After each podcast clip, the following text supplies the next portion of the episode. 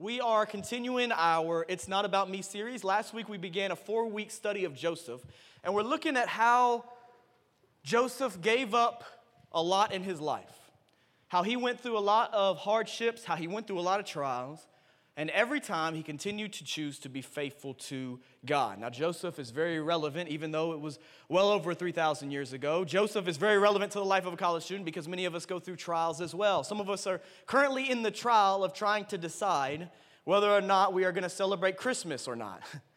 There's a lot of us in the room who believe Christmas should be after Thanksgiving, and we have friends who believe it starts November 1st. And we battle it out with our friends. I've never seen college students get so hype about that. They'll go to war over that. We have college students in the room who have trials with their family uh, that are going on. Uh, goodness gracious, this is finals week. How many of you have a final this week? Raise your hand. Or over the next week, look at the hands up. Finals stress me out. I do not like being evaluated. I do not like having my abilities tested at the very end of a semester and then having to answer questions or, or write papers. It's stressful, it's hard. And you know what? Many of you are working. Many of you have jobs. Many of you have friends that want to hang out with you, uh, with, uh, with you and they want to spend time with you. And you're, you're juggling all these things. You got school, you have work, you have family, you have friends. And, and sometimes something slips through the cracks. And sometimes you find yourself in a trial. Sometimes you find yourself in a battle. Well, Joseph found himself in trials and battles. He faced giants. His life was not easy. Last week, you'll be very familiar. We talked about Joseph's brothers, and we talked about the four pits they fell into that led them to throwing Joseph into a pit. And I'm not going to go over those four. I hope you were here last week. If not, the podcast is available. But tonight, we're going to hone in on Joseph. And I want to ask you a question at the very beginning, and I'm looking for a response here. How many of you would love it if God just laid out his plan for your life right now. Anybody in the room? Yeah, somebody's like, Amen. It's the first one of the night. It's like, put it on a whiteboard for me. Lord, I would love to see the timeline. There's, there's a lot of us in the room who would love to know why we're going to go through the certain things we're going to go through. I was talking to one of my good friends last week, and he, we were working through uh, his call and what he's supposed to do with his life. And he looked at me as real as he could. He won't mind me saying this, real as he could. He said, I just wish God would open up the heavens and speak audibly to me right now and tell me what I should do with my life. You ever been there before? Listen, there's many times in my life that I've been to a point where I'm like, God, I wish you would just speak to me. Like out loud, tell me right now, do should I go right? Should I go left? Should I take this job? Should I take that job? What am I supposed to do? And, and we get into these moments in our life where if we're not careful, prayer turns God into just wanting answers and not really actually wanting to be in the presence and begin to look more like God. I'll give you an example. When I first got saved, I believed God was like an eight ball. Ever seen an eight ball before? I think we got a picture that'll come up on the screen. An eight ball, yes, there it is right here. You're very well familiar with this. Anybody seen this before? Let me see your hands. All right, this generation surely has seen it. What you do is it's very simple. You shake it, you make contact with it, and as soon as you make contact with it, it gives you an answer on the spot. And when I got saved, that's how I wanted God to be. I thought prayer meant if I just go to God and I make contact and I shake a little bit and I encounter Him, then I get the answer I'm looking for immediately. And I realized God don't work that way. God is not going to lay out his life plan for you. He's not going to give you all the answers. You don't just get to shake God and demand an answer out of him. Sometimes God puts us through trials, He puts us through pits. Sometimes we go through battles and we don't always understand the why. I love this quote from A.W. Tozer. This is really good. It starts by saying, Are you ready for this? God never hurries. you ever thought about that before? God's not in a rush. See how you and me get in a rush with our life? We want all the answers. Tozer says God never hurries. Why? Look at this. There are no deadlines against which he must work. Only to know this is to quiet our spirits and relax our nerves. God is not bound by your deadline or anybody's deadline. God is the ruler of all deadlines. God's not in a rush. God knows how to operate time. You know why? Because he created it. You and I did not create time, so we cannot be too naive to believe that we know how to operate time. God's in control. I wrote this down. God allows us to go through trials that are hard, that push us to our limit, and sometimes we don't find out the why until years after that trial. And that's exactly what happened to Joseph tonight. Joseph goes through trials. We're going to see the trials that he goes through tonight, and he does not get all the immediate answers from God. But I want to tell you something Joseph trusted God whether he had all the answers he wanted or not. Can I ask you a question? Are you willing to trust God whether He gives you the answers you want or not? Because I got news for you. If you and I are only willing to trust God when He gives us the answers we want, we aren't really worshiping God, we're worshiping our own knowledge. We're worshiping our own awareness. We're worshiping our own plan. If God's only good when He gives us the answers, uh, then to us, God's not going to be very good. God is good whether He reveals everything to you or whether He reveals nothing to you. About your trial, about what you're walking through, about what you're going through. So let's look at the life of Joseph and let's see tonight where is he placing his faith and what does this practically look like for him. Look with me at Genesis chapter 39, verses, starting in verses 1 to 6. Genesis chapter 39, verses 1 to 6. Now Joseph had been taken to Egypt an Egyptian named Potiphar, an officer of Pharaoh and the captain of the guards. Now, captain of the guards, right here in this text, means similar to the chief of police. Potiphar would have been someone that was the head of Pharaoh's personal security force. Pharaoh was a trusted official in the government of Egypt. He is in a place here of authority, he is in a place here of leadership. He is the captain of the guards. He bought Joseph from the Ishmaelites who had brought him there. Now, look at verse 2. Underline this in your Bible if you're taking notes. Notes, the Lord was with Joseph. The Lord was with Joseph and he became a successful man serving in the household of his Egyptian master. Verse 3 When his master saw that the Lord was with him and that the Lord made everything he did successful, Joseph found favor with his master and became his personal attendant. Potiphar also put him in charge of his household and placed all that he owned under his authority. From the time that he had been put in charge of his household and all that he owned, the Lord, look at this, blessed the Egyptian's house because of Joseph. Potiphar is getting to experience the blessings of Joseph because Joseph has been with God. Listen, the best thing you can do for the people in your life is to be with God. The absolute best thing that you can do for the people in your life is to make sure that your walk with God is connected and in line. The worst thing you can do for the people in your life is to not maintain your relationship with Christ. Because apart from the Holy Spirit, if you and I are just trying to minister and love people from our own strength and not the strength and the favor of God, we will fail those people. The absolute best thing that you can do is to maintain your own personal relationship with Jesus Christ. That blessing will pour over into others. Doesn't mean money and prosperity but that blessing will pour over into others. It says then that the Lord's excuse me, blessing was on all that he owned in his house and in his fields. He left all that he owned under Joseph's authority. He did not concern himself with anything except the food he ate. Let's go to the Lord in prayer. And I know with finals, you probably came in tired tonight. I know you're probably a little weary. I know that you're a little beaten up and a little worn down. I want to tell you something God has something tonight that will restore you. There, if there is anything in this world that can restore you as you are doing finals, it's God's word. Amen? This will restore you.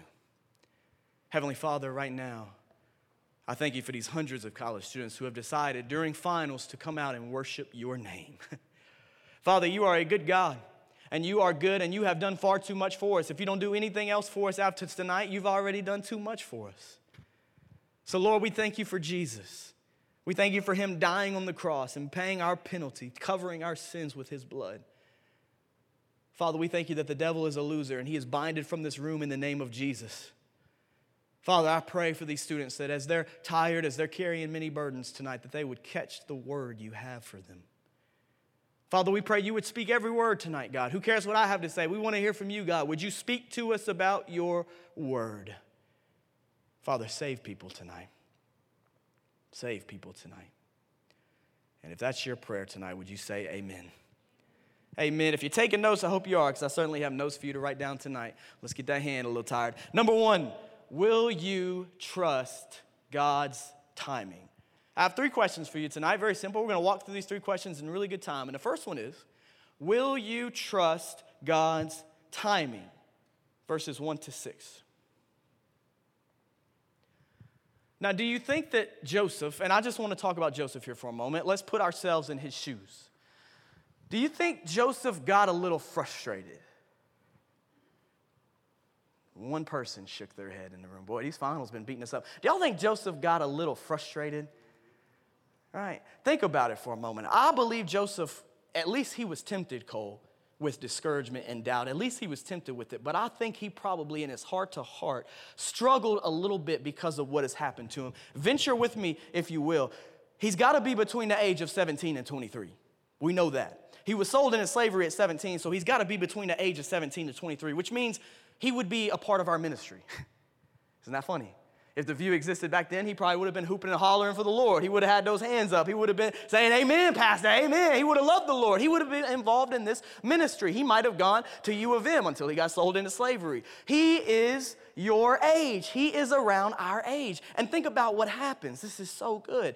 God gives him these dreams in chapter 37. God gives him these dreams, He gives him this vision. He gives him a vision that Joseph is going to rise up to authority.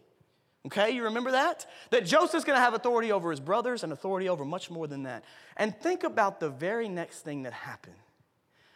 After those dreams, God allows Joseph, he didn't cause it, but he allowed it. Listen, everything that happens, God either causes it or allows it to happen for his will. He allows Joseph to be sold into slavery. Did you catch that? He gives Joseph visions of having authority, and then he's sold into slavery, which is literally the opposite of having authority. he gives Joseph dreams and a vision, Elijah, of being on the rise up. And then what happens to Joseph? He does not experience a rise up, he literally experiences a fall. Do you realize that the minute God began to give Joseph his calling, his purpose, his mission, his vision, his dream, when God began to give Joseph that, he immediately allowed Joseph to experience the very opposite. Is it possible that when God puts a calling on your life, when he gives you a burden, when he pushes or commands you to do something, that he might follow it up immediately with a trial? Is it possible that God giving you a call and then allowing you to go through a trial is not contradicting God's call, but it's actually complementing God's call. That's not in my notes.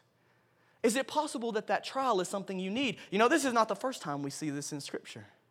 Many of you are familiar with the life of Jesus, our Messiah, the one who rose from the grave.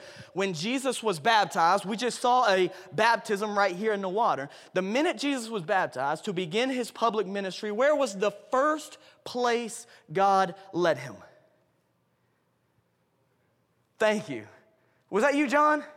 Let's make some noise for John Gutierrez shouting out. Yeah, that's what I'm talking about. I got a gift card for you. No, I'm just kidding. We can't do that. Everybody be shouting out, Luke 4. Where's this gift card to? Like Chili's. Oh, I'm good. Yes, John, amen. The wilderness. Think about it. Jesus begins his public ministry, and the very next thing that follows is he's driven into the wilderness to be tempted by the devil for 40 days with no food and no water. God gives him this, this call, and then God allows a trial to happen. There's almost a pattern here. Even with Nehemiah, when Nehemiah received his call to go to Jerusalem, Nehemiah had a pretty good setup in Susa, Persia. He had a pretty good thing going. He was in with the king, he was doing his thing, he had a good career going. And then all of a sudden, God was calling him. It was a 981 mile journey from Susa, Persia to Jerusalem. God calls him, watch this. You're not gonna like this. God calls him from a place where he is thriving, that's put together, that's big for trade. He calls him from there to a city in ruins. Is it possible that God might call you and me from a place that is booming and thriving to a place that has no walls? Uh, you say, Daniel, never. Let me ask you something. Is it possible God may call you from a very nice, comfortable job where you're making good money to a harder, rough around the edges job where you make less money because He has a plan for you to use and share the gospel with people at that job? Some of us in the room are like, oh, I would never. If Outback's paying me the most money, that's where I'm going. I'm working at Outback. If Starbucks is making me the most to make the coffees, if they're paying me, I'm going to Starbucks. But what if God was calling you to give up some of your earthly gain so that you could experience more heavenly gain? It's amazing. So, God gives this call of authority, and then Joseph experienced a trial immediately afterward. A trial does not always mean that God has taken away your calling. What He's doing is He's preparing you for your calling. I wrote this down. I love this. I hope that you remember this. I hope you don't forget this. I really don't. Hear me on this. The reason why why would Joseph be thrown into a pit? Why would Joseph be sold into slavery? Why would my parents go through a hard time? Why would God allow bad things happen to quote unquote good people, even though none of us are really good? Why would I struggle if God is love? Why would God let me go through a trial? I want you to understand something. God has a lesson for you in your pit that will prepare you for your path. The reason why God allows trials and pits is because it is preparing you for your path. Jesus needed that time to overcome the devil in the wilderness. Nehemiah needed to give up things of this earthly gain, and Joseph had to experience the pit. When you go through a pit, when you go through a trial, do not be discouraged because God is teaching you a lesson in that pit. And I feel a need to clarify even with a pit. This was a pit that Joseph got thrown into. He didn't throw himself into this pit. Just because you put yourself in a hard situation doesn't mean God has called you to that. I want you to understand this is not in my notes, this is for somebody. If you put yourself in a pit, that doesn't always mean God is trying to teach you a lesson. The lesson may be to stop putting yourself in a pit. I don't know who that's for, but Joseph didn't have control over his pit. Do you? Are you causing the heartache and the hard times and the trials? Because maybe the problem is not God, it's not, it's not anybody else around you. Maybe it's you and me. And we need to take a look at ourselves. I, I, don't know who that's for, but what I do know is that Joseph does not understand God's timing, but what he is doing is he is trusting God's timing. He is choosing to trust his timing. When a friend betrays you, will you trust the Lord's timing in that situation? When God gives you a purpose, when He gives you a call to go, and yet right now He has called you to stay, will you trust Him as you work through that call? I love these two. There's a two verses I want to give you. A lot of times when you're talking about trust, the reason why we don't trust the Lord is because we're impatient. We're simply impatient. We are simply people who will not wait on the Lord. Romans 12, 2 is an amazing verse. It says, uh, Rejoice. This is, the, this is the wrong one on the screen. I'm so sorry. But it says, Rejoice in hope, be patient in affliction, be persistent in prayer. I'll read it again so you can get that. Rejoice in hope, be patient in affliction, be persistent in prayer. Galatians 6 9, this one is on the screen right here. Paul says, Let us not get tired. Many of us are tired in the room tonight let us not get tired of doing good, for we will reap at the proper time if we don't what? Give up. God's word for you tonight may be to not give up. Maybe you are grinding for the Lord. We live in Memphis, we know about grit and grind. Maybe you are grinding for the Lord and you are pouring out everything you have. You're leading a D group, you're volunteering in your ministry, you are giving everything you can to your family. What if God's word for you tonight is do not give up doing good for the Lord? Don't give up. Hold in there. I want you to write this down. You thrive in a pit when you commit to prayer and patience. You thrive in a pit when you commit to prayer and patience. For the Lord to have favor over Joseph, he had to be connected to God. There's no favor without connection. There is a connection that happens when you pray. When you are patient and you wait on the Lord, he provides for you in ways you could not ever imagine.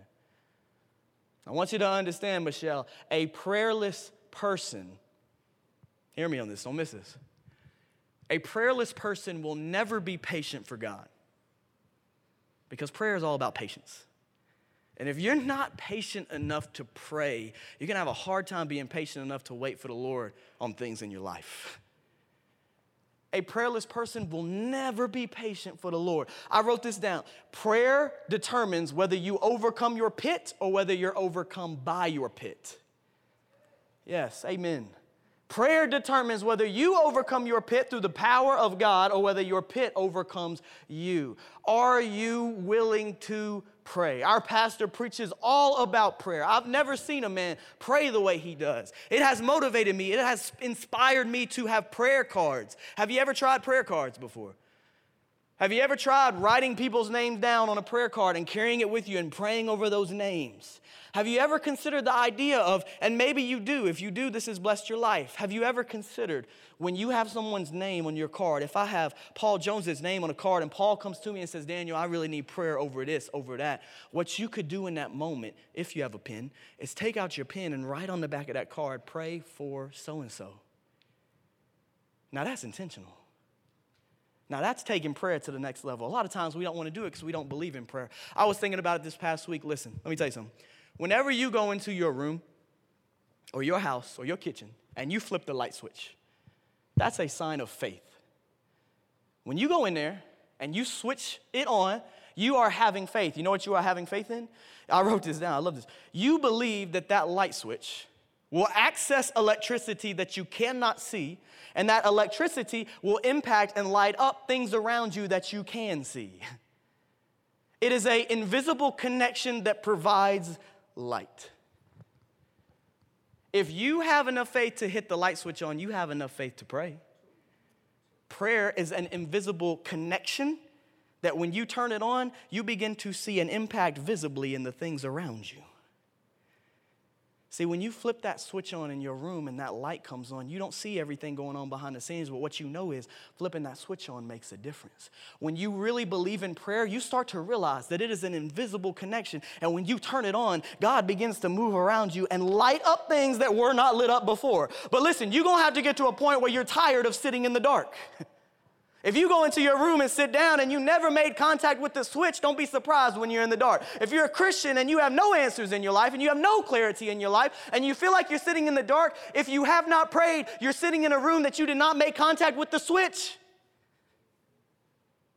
Prayer is supernatural, it's invisible, but God blesses it. God will literally change the surroundings around you through the power of prayer. Every work we do with our hands has to be born from a place of prayer. Even when we open up the Word. You know why I pray before I get in the Word?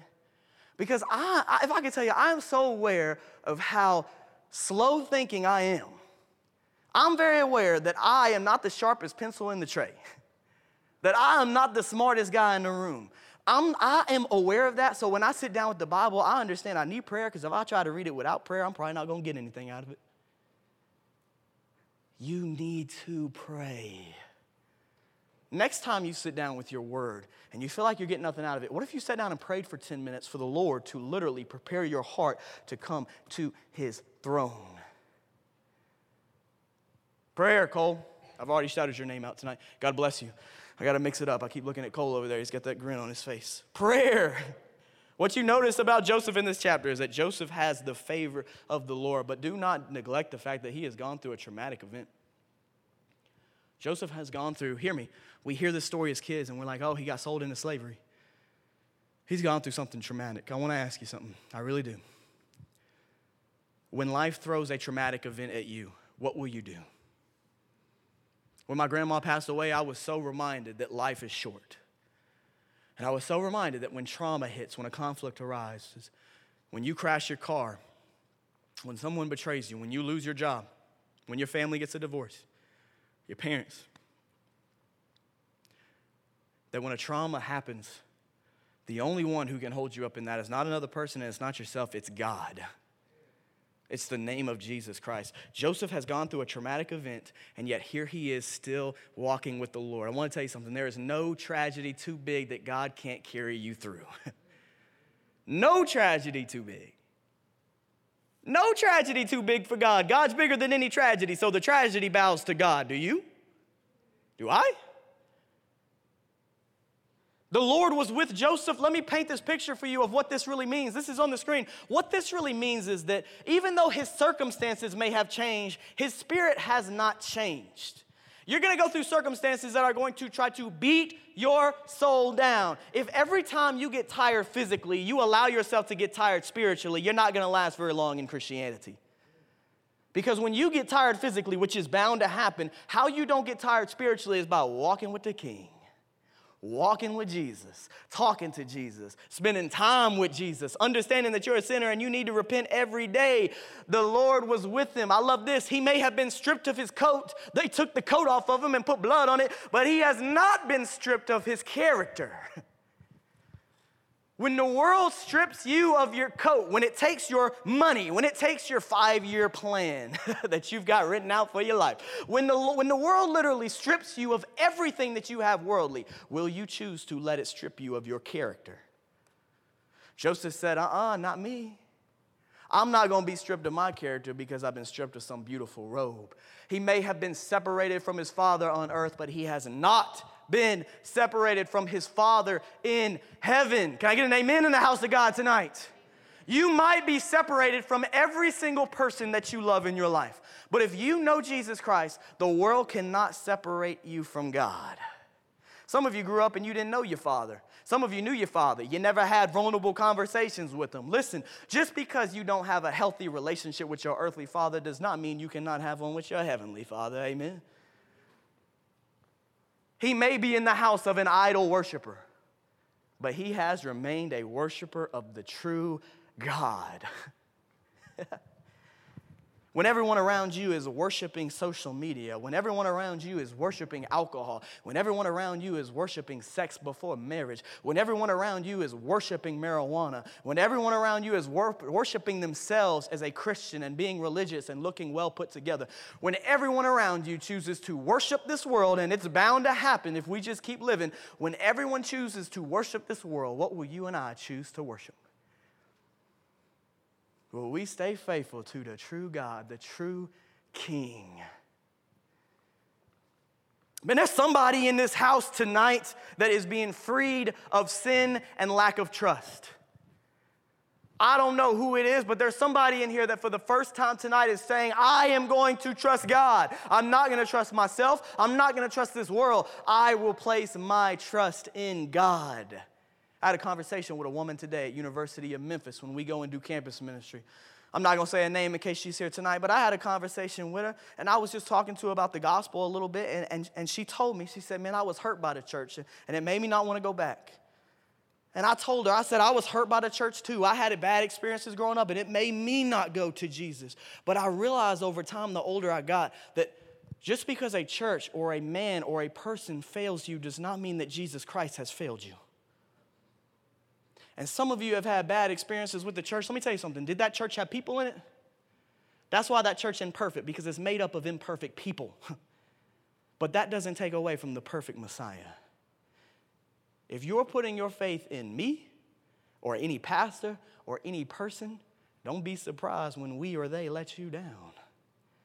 But if you place your faith in Jesus, He is perfect. He will never let, let you down. An amazing verse that I love to pray when it comes to walking in the Lord's favor is Psalm 84 11.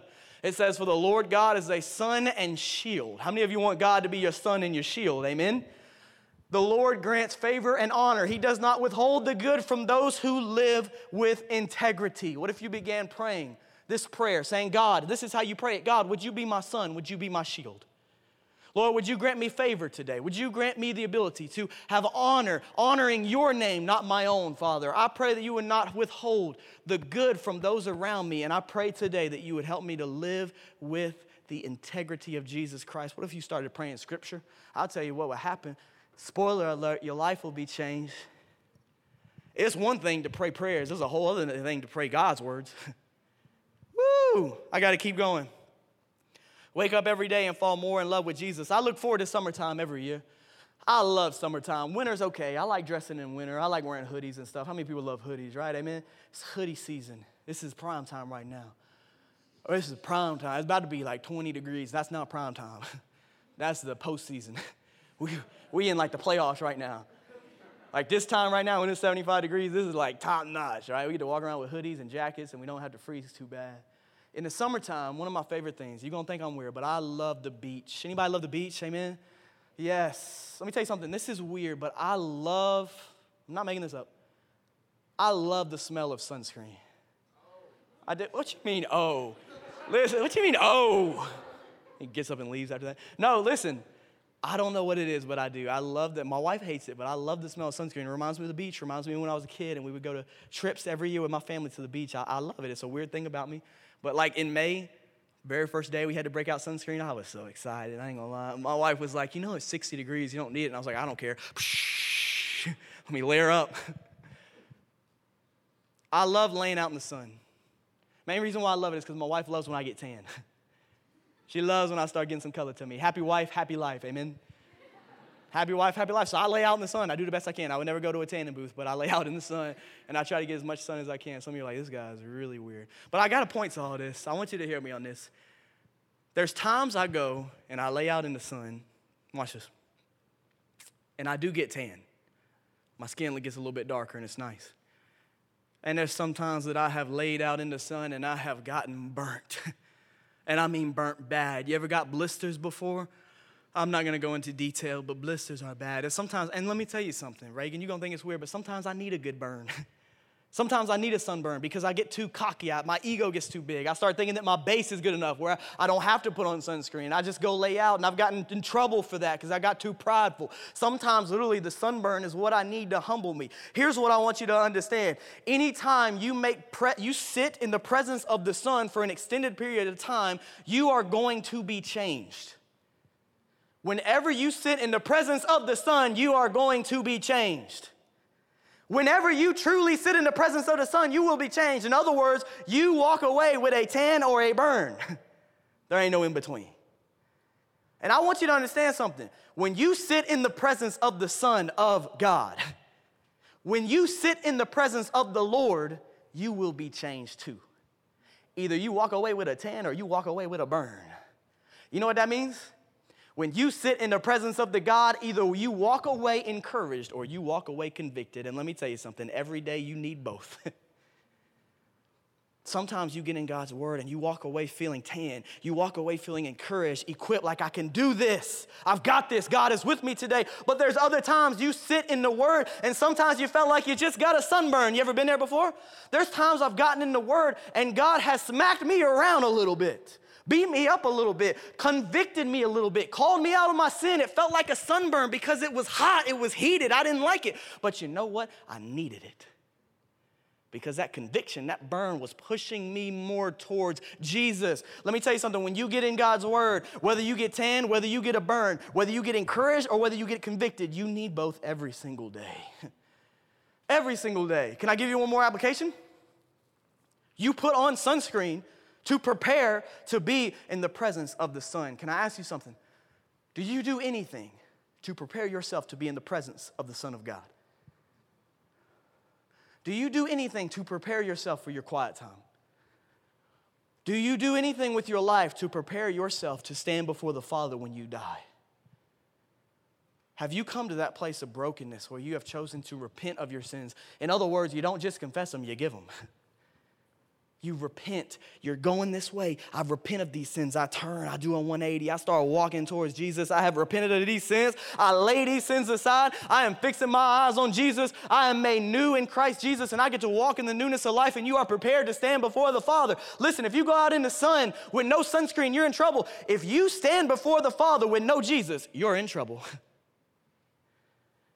But when you stand before the Father, when you and I stand there, and we have Jesus Christ, our attorney, our lifeguard, our Savior, standing beside us saying, Yes, I know him. His or her name is written in the Lamb's book of life, and they are welcome into my kingdom of heaven. When you stand there and you hear those words, you will be so grateful that you prepared to stand in the presence of the Father.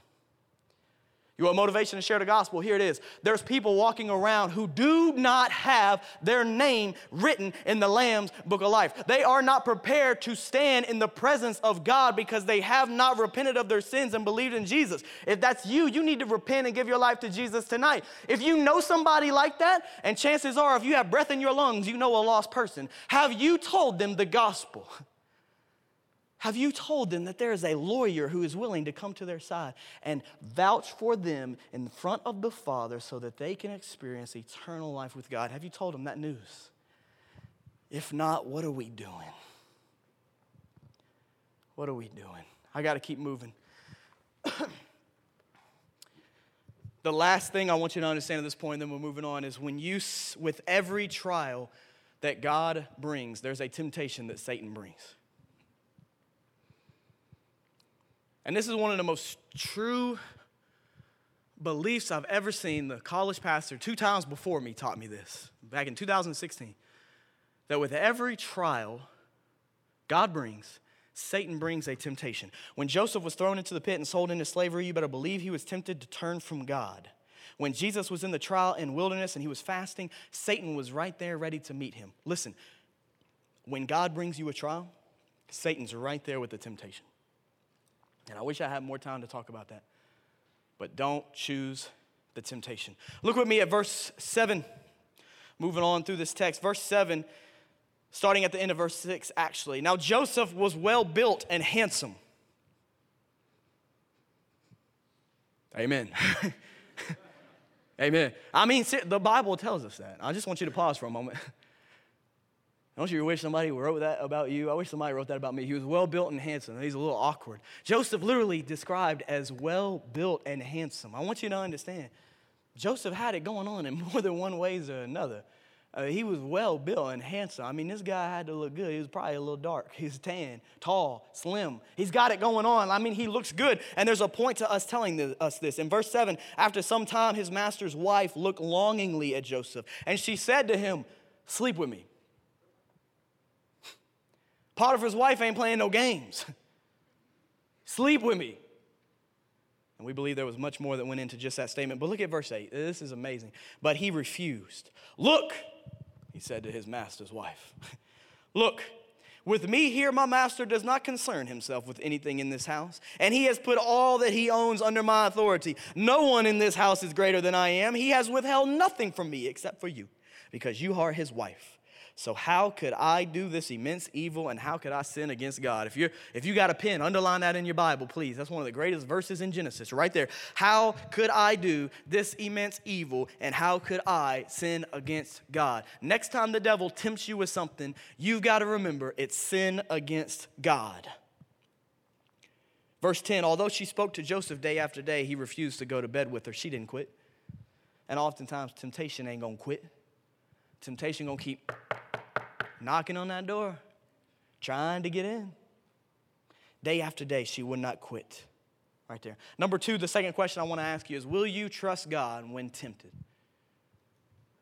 Will you trust God when tempted? Everything we're talking about tonight has to do with trust. Will you trust God when tempted? Now, you have to understand that at this time in Egyptian culture, Egyptian women were very loose in their morals. In fact, for Egyptian women, unfaithfulness and sexual immorality ran rampant. It was almost expected for women in Egypt to have sex outside of marriage. This is a common thing. You have to understand, Potiphar's wife is not looking for a relationship. She's not trying to divorce Potiphar. She's just looking for a good time. She's just looking for a hookup. And that's what our culture promotes. That's what our culture is all about. You need to have a hookup. You need to do a one night stand. You need to just find your pleasure. That sex is nothing more than just your pleasure. It has no ties to love, it has no ties to the ways that you've been created and designed. And the culture is pushing you on this. God continues to bring my sermons back to sexual immorality. I'm not structuring this, God is doing it. And I think I know why. Because what's happening right here in the culture of Egypt is exactly what happens in our culture today. Everywhere you look, you are being influenced. This generation is being influenced to believe that sexual immorality is casual, that sex before marriage, that lust, that what you do with your body, what you do with your mind, the culture is trying to convince you that that is a very casual thing and there is no weight that should be had to that. And I want you to understand that's a lie from the pit of hell. If you hear anything tonight here, sexual immorality is not casual, but it is catastrophic. Don't let Satan pull you into that temptation. It's not worth it. It is not worth it. All it will leave you with is shame and guilt and bitterness and an attachment that you aren't supposed to have. Don't give in to it. For anyone struggling with temptation tonight, and I know there's probably none in the room, none of us struggle with this, but in case anybody is, and that's a little sarcasm, I know All of us do. For those of you who are struggling with sexual temptation or struggling with lust or struggling with any form of this, wanting to escape singleness, I want you to know something. There is hope. There is hope. The devil wants to convince you that your temptation is so specific to you. Watch this, this is so good. That your temptation is so specific to you and unique that nobody else could relate to it. That's why it's amazing. When you start to read scripture with the lens of context, you start understanding what they're saying. That's why when Paul says in 1 Corinthians 10 13, notice the language. This is very important. Let's put it on the screen. No temptation has come upon you except what is, read that word for me, except what is what? Common common to humanity. Paul's, and we can leave this up for a minute. Paul is trying to get you to understand, he's trying to get the Corinthians to understand that their temptation to sexual immorality, their temptation to give in to their desires is not unique, it is common. It's so common that Jesus overcame it. It's so common that Joseph is choosing to overcome it. It's so common that the people around you can relate and understand. And there might just be people here at the Vue there might just be people who can relate to you and talk to you and encourage you out of that temptation. Paul then goes on to say, God is faithful. How many of you in the room tonight go, God is faithful? Amen? Listen, God is faithful. How is He faithful? He will not allow you to be tempted. Notice it doesn't say God tempts you. God does not tempt you, the devil does but he will not allow you to be tempted beyond what you are able. But with the temptation, he will also provide a way out so that you may be able to bear it. That means, and this is not in my notes, I don't know who this is for. That means when you are in the car with your boyfriend or your girlfriend and you're struggling, God has provided a way out. That means the next time you have a thought of gossip or comparison or jealousy or worrying about what people think of you pop into that brain, just ask yourself the question Is this thought from God? If we would just start asking ourselves, is this thought from God? We would start realizing a lot of our thoughts of temptation are not from God, all of them come from the pits of hell. if you would start realizing that there's a way out, you would start overcoming some of that temptation. I got to keep moving. I, man, there's, I mean, there's more I wish I could say there. Let me give you some action steps. How Joseph said no to sin. The first one is A, trust God's truth. What do we see Joseph do? Joseph is trusting God's truth. And there is a lot here, and I really want you to not miss this. I mean, please lock in with me as best as you can. Man, this is so cool. In the Garden of Eden, the serpent convinced Eve that God was withholding something good from her. See, the reason why we want to have sex before marriage is because we buy the lie that God is withholding something good from us, not saving something good from us. The serpent convinces Eve that God is withholding something good from them. I want to look at the text. Look at Genesis 3 right here with me on the screen. Now, the serpent was the most cunning of all the wild animals that the Lord God had made. He said to the woman, Did God really say you can't eat from any tree in the garden? Verse 2 goes on to say, The woman said to the serpent, We may eat the fruit from the trees in the garden. Verse 3, she goes on to say, But about the fruit of the tree in the middle of the garden, she doesn't name the garden, God said, You must not eat it or touch it, or you will die. Verse 4 goes on to say, No, you will not die. The serpent lied to the woman. Verse 5, in fact, God knows that when you eat it, your eyes will be open and you will be like God, knowing good and evil. The woman saw that the tree was good for food and delightful to look at, as temptation often is, and that it was desirable for obtaining wisdom. So she took some of its fruit and ate it. She also gave some to her husband who was with her and ate it. And then verse 7, the last verse, I think should come up on the screen. No, maybe just, yes, verse 7. Then the eyes of both of them were open, and they knew, look at this, that they were naked. So they sewed fig leaves together out of shame and guilt and made coverings for themselves. Hear me on this. This is so huge.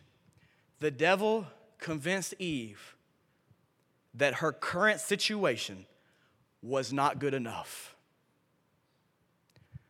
The devil convinced Eve that her current situation was not good enough. Sound familiar? Because it's exactly what Potiphar's wife is doing. Potiphar's wife is trying to convince Joseph that what Potiphar has given to him is not enough, that he needs more, that he needs her, that all the authority he has in the house is not enough. I want to say something. The same way that Potiphar gave Joseph authority in his house, God placed Adam and Eve in the garden and gave them authority in his house.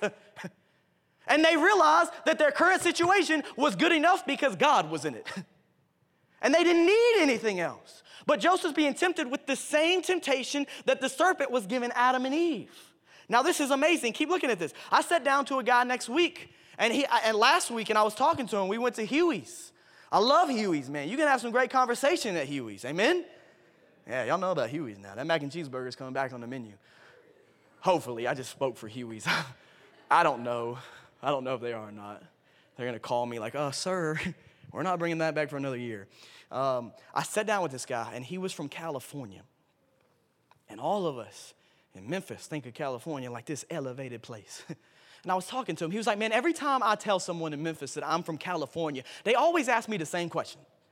I was like, Oh boy. He goes, They always ask me, Why in the world would I move here? He, and he's like, Man, they talk about Memphis like it's a dump.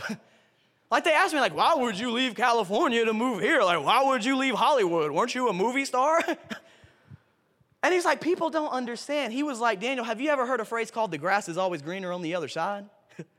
you ever heard that phrase before? The grass is always greener on the other side? I don't know why I made it into a song, but there you go. There you go. the grass is always greener on the other side. No, I'm just kidding. And uh, not bad, not bad. I'm, you might see me up here next to Jeff Maxwell. You never know. You never know. I'm just kidding. I won't do I can't do that. No, no, no. I can't do that. I'm going to get myself in trouble. He said, The grass is always greener on the other side.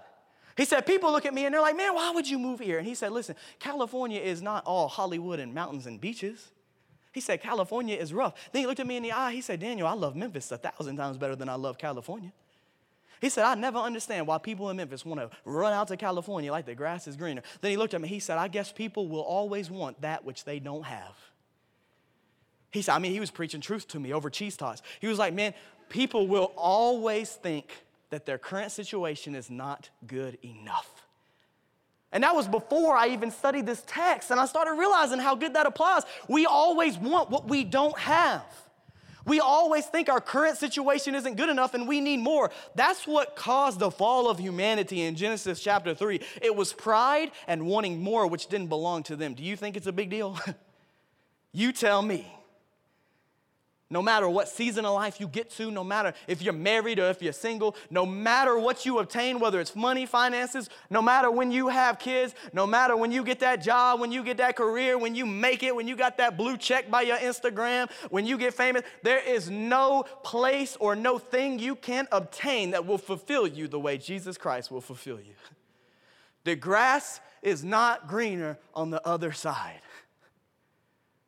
And Joseph realizes God's truth in this situation. He begins telling Potiphar's wife, literally, look at the text. He says, I've been given everything I need.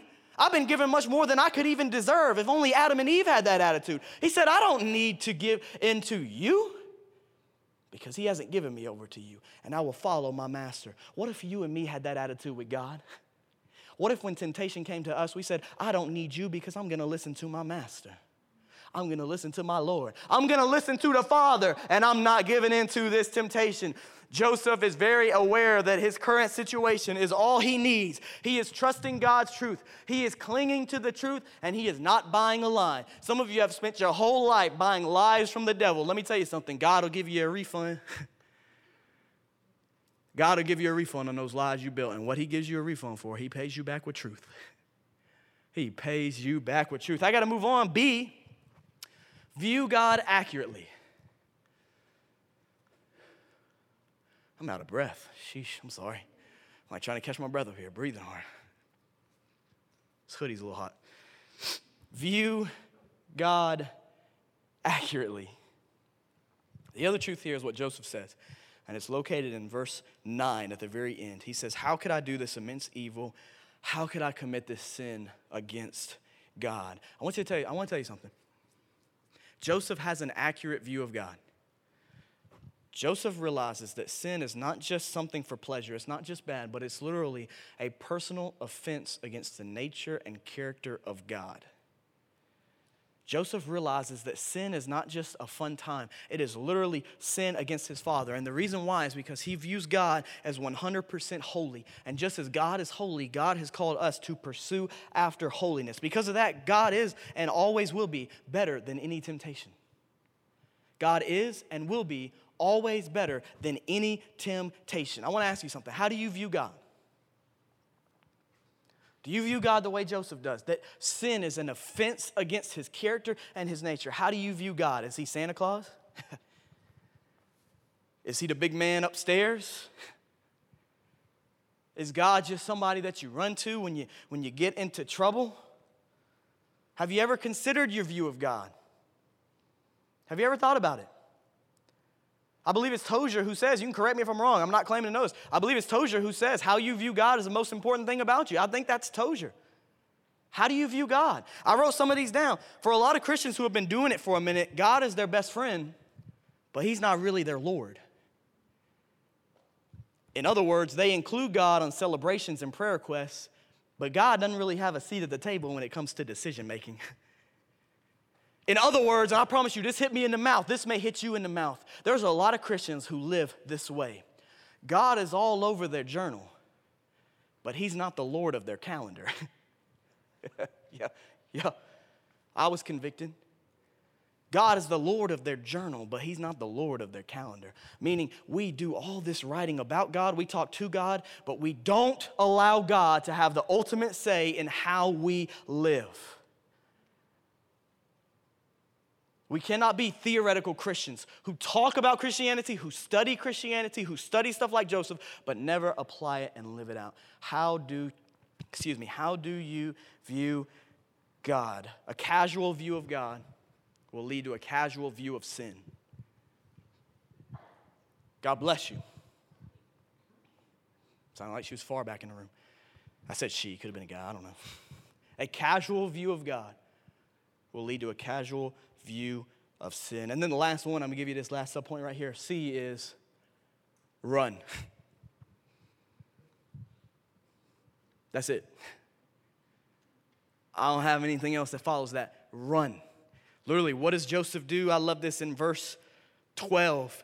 She grabbed him by his garment and said, Sleep with me. But leaving his garment in her hand, he escaped and ran outside. Joseph looked at her and said, I don't need you. I don't want you. God hasn't given me to you. Potiphar hasn't given you to me. I'm going to run. When temptation comes up, you don't talk with it, you don't reason with it, you don't, you don't go back and forth with the devil. You run. You run. Some of us, what we do is when temptation arises, we set up a tent and we start camping with it. run. Look with me at verses 13 to 23 as we land the plane. Verse 13 When she saw that he had left his garment behind and had run outside, she called her household servants. Look, she said to them, My husband brought a Hebrew man to make fools of us. She's making division here. He came to me so he could sleep with me, and I screamed as loud as I could. When he heard me screaming for help, he left his garment beside me and ran outside. Just a straight up lie. Just a straight up lie on Joseph's name. Some people will lie on your name but make sure you're surrounded by people who are honest, who love and fear God. Verse 16, she put Joseph's garment beside her until her master came home. She staged this whole thing. Once again, just think about it, it's very interesting. Joseph's article of clothing is getting him in trouble. His robe was used by his brothers to cause deceit. Now his garment is being used by Potiphar's wife to cause deceit. There's a connection there. Verse, skip down with me to verse 19. When his master heard the story his wife told him, These are the things your slave did to me. He was furious and had him thrown into prison, where the king's prisoners were confined. So Joseph was there in prison. Many people believe that Potiphar didn't really believe that Joseph was guilty of this because he should have been killed. But instead, he's thrown into prison. Verse 21, and this is amazing. but the Lord was with Joseph. Say that with me. You ready? But the Lord was with Joseph and extended kindness to him.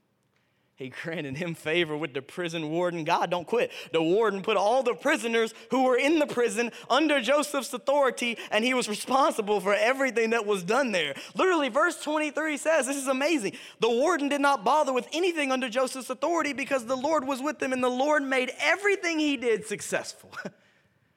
Isn't that amazing?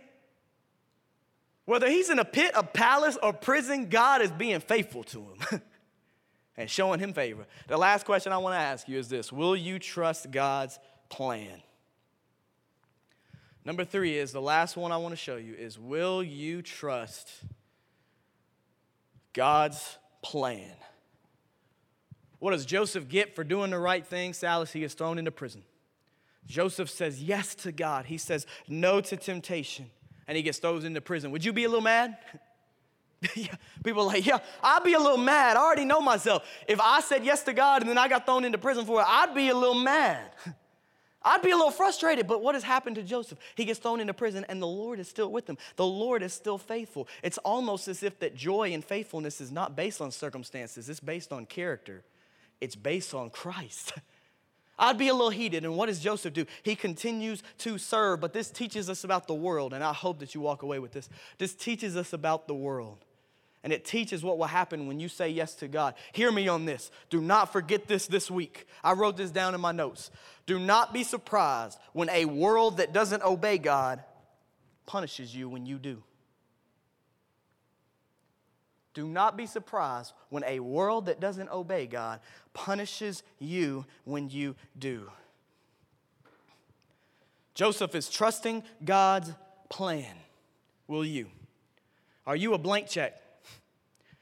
Are you at a place in your life where you have said, you know what, God, I'm wide open. Here's my arms. Here I am. Do whatever you would have with me. Pastor told a story on Sunday night of a man in Africa who had no money to put into an offering plate. No money to put into an offering plate. So when the offering plate came to him, what he did is, it's so amazing. He set it down on the ground. He had no money to put into it. So what this man from Africa did was step into the offering box.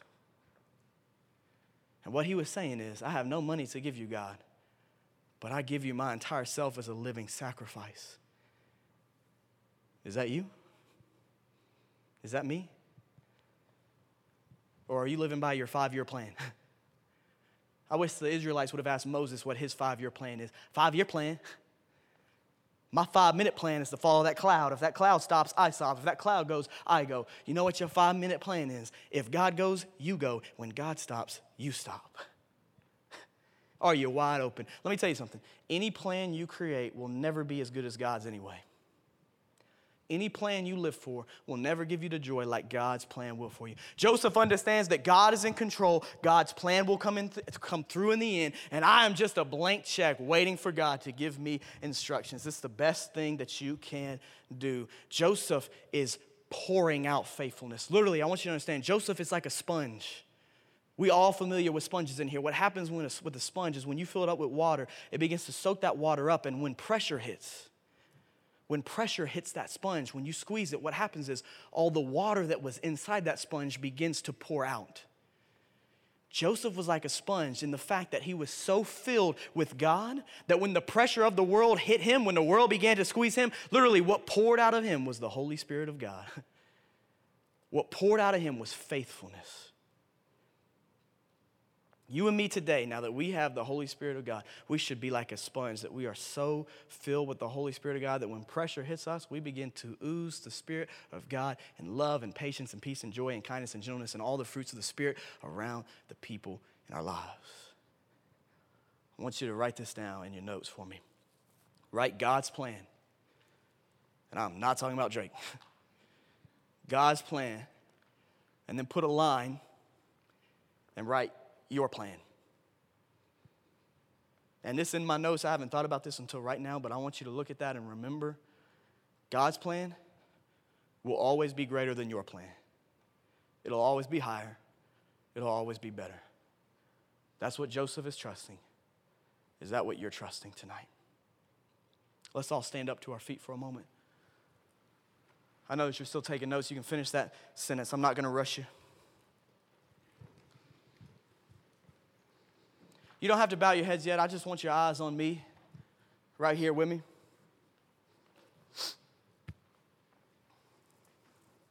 Some of you are slow getting up. We got some old folks in here. Some of you are like, Ugh. here's some knees cracking. When I was a kid, I was deathly afraid of tornado sirens. I was afraid of tornado sirens. The band's gonna come back out, they're gonna start to play. I was really, really afraid of tornado sirens, and I want you to remember this.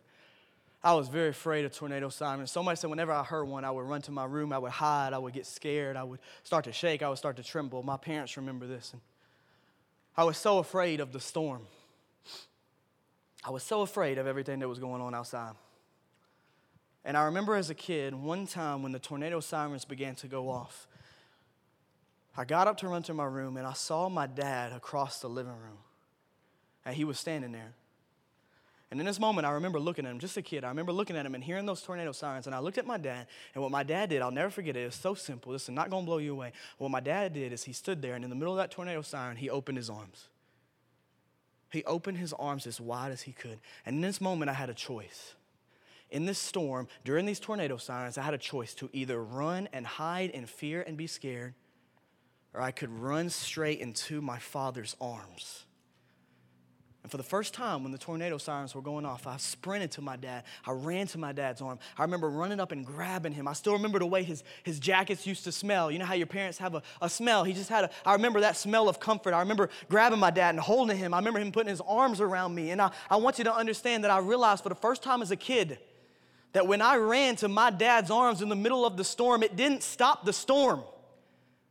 It didn't take away the storm. The sirens were still going. But the minute I got to his arms, being there with my dad, my father, took away every single fear I had.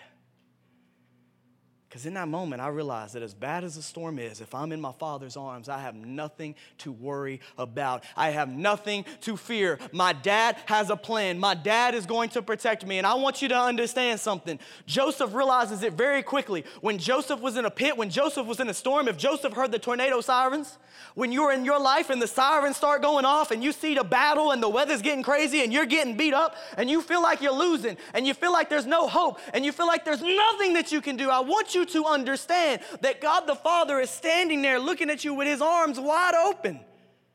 That Jesus Christ is right there with his arms wide open. And when you run to your Father, when you run to prayer, when you run to the Word in the middle of that storm, it doesn't necessarily take away the storm, but God has the power to take away every single one of your fears and worries in the middle of your storm. I start realizing, you know what, this storm's scary. This battle's scary. But my God is bigger than this storm. Joseph realized, my God is bigger than my brother selling me into slavery. My God is bigger than prison. My God is bigger than me getting lied on. My God is big enough, and I will stay faithful to him. I won't sin against him because he is worth it. And I run to my father's arms. Have you ever done that before?